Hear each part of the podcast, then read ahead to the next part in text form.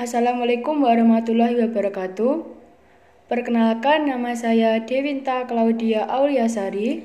Dan ini saya Ica Aprilia, Kami dari SMA Negeri 1 Gondang. kelas 10 MIPA 1.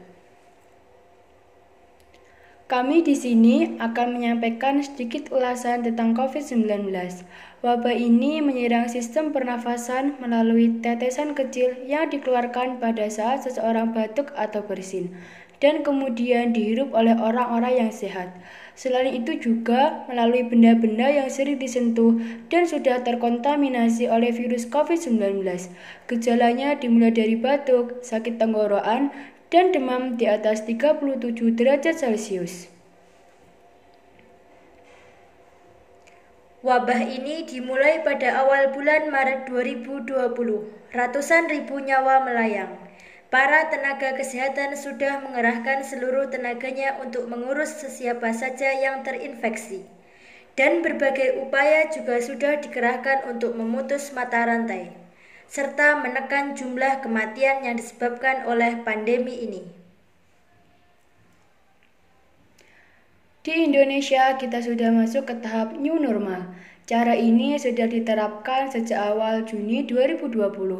New normal ini adalah salah satu upaya untuk menyelamatkan perekonomian rakyat di tengah pandemi COVID-19. Berbulan-bulan telah kita lewati, banyak yang telah kita korbankan agar pandemi ini segera berakhir. Mulai dari membatalkan untuk liburan, memutuskan untuk tidak mudik, dan belajar dari rumah. Pasti banyak perubahan yang terjadi saat pandemi ini.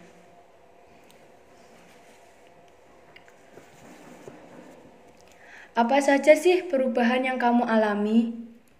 Awalnya saya merasa cemas dan takut karena adanya virus corona ini. Tetapi dengan adanya virus ini saya merasakan banyak perubahan. Salah satunya adalah memperhatikan kesehatan pada diri sendiri, seperti rajin mencuci tangan, mengatur pola makan, dan selalu berolahraga. Selanjutnya, bagaimana sih perasaan yang kamu rasakan saat pandemi ini terjadi?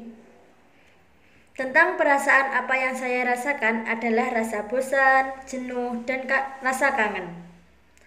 Bosan karena selalu melakukan segalanya di rumah, seperti saat proses belajar yang biasanya dilakukan dengan tatap muka secara langsung.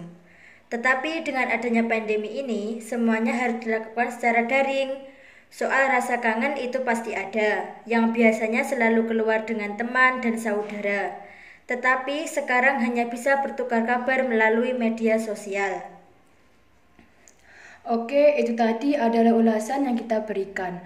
Dari ulasan tersebut, kita dapat menyimpulkan bahwa dengan adanya pandemi ini, banyak sekali perubahan yang terjadi.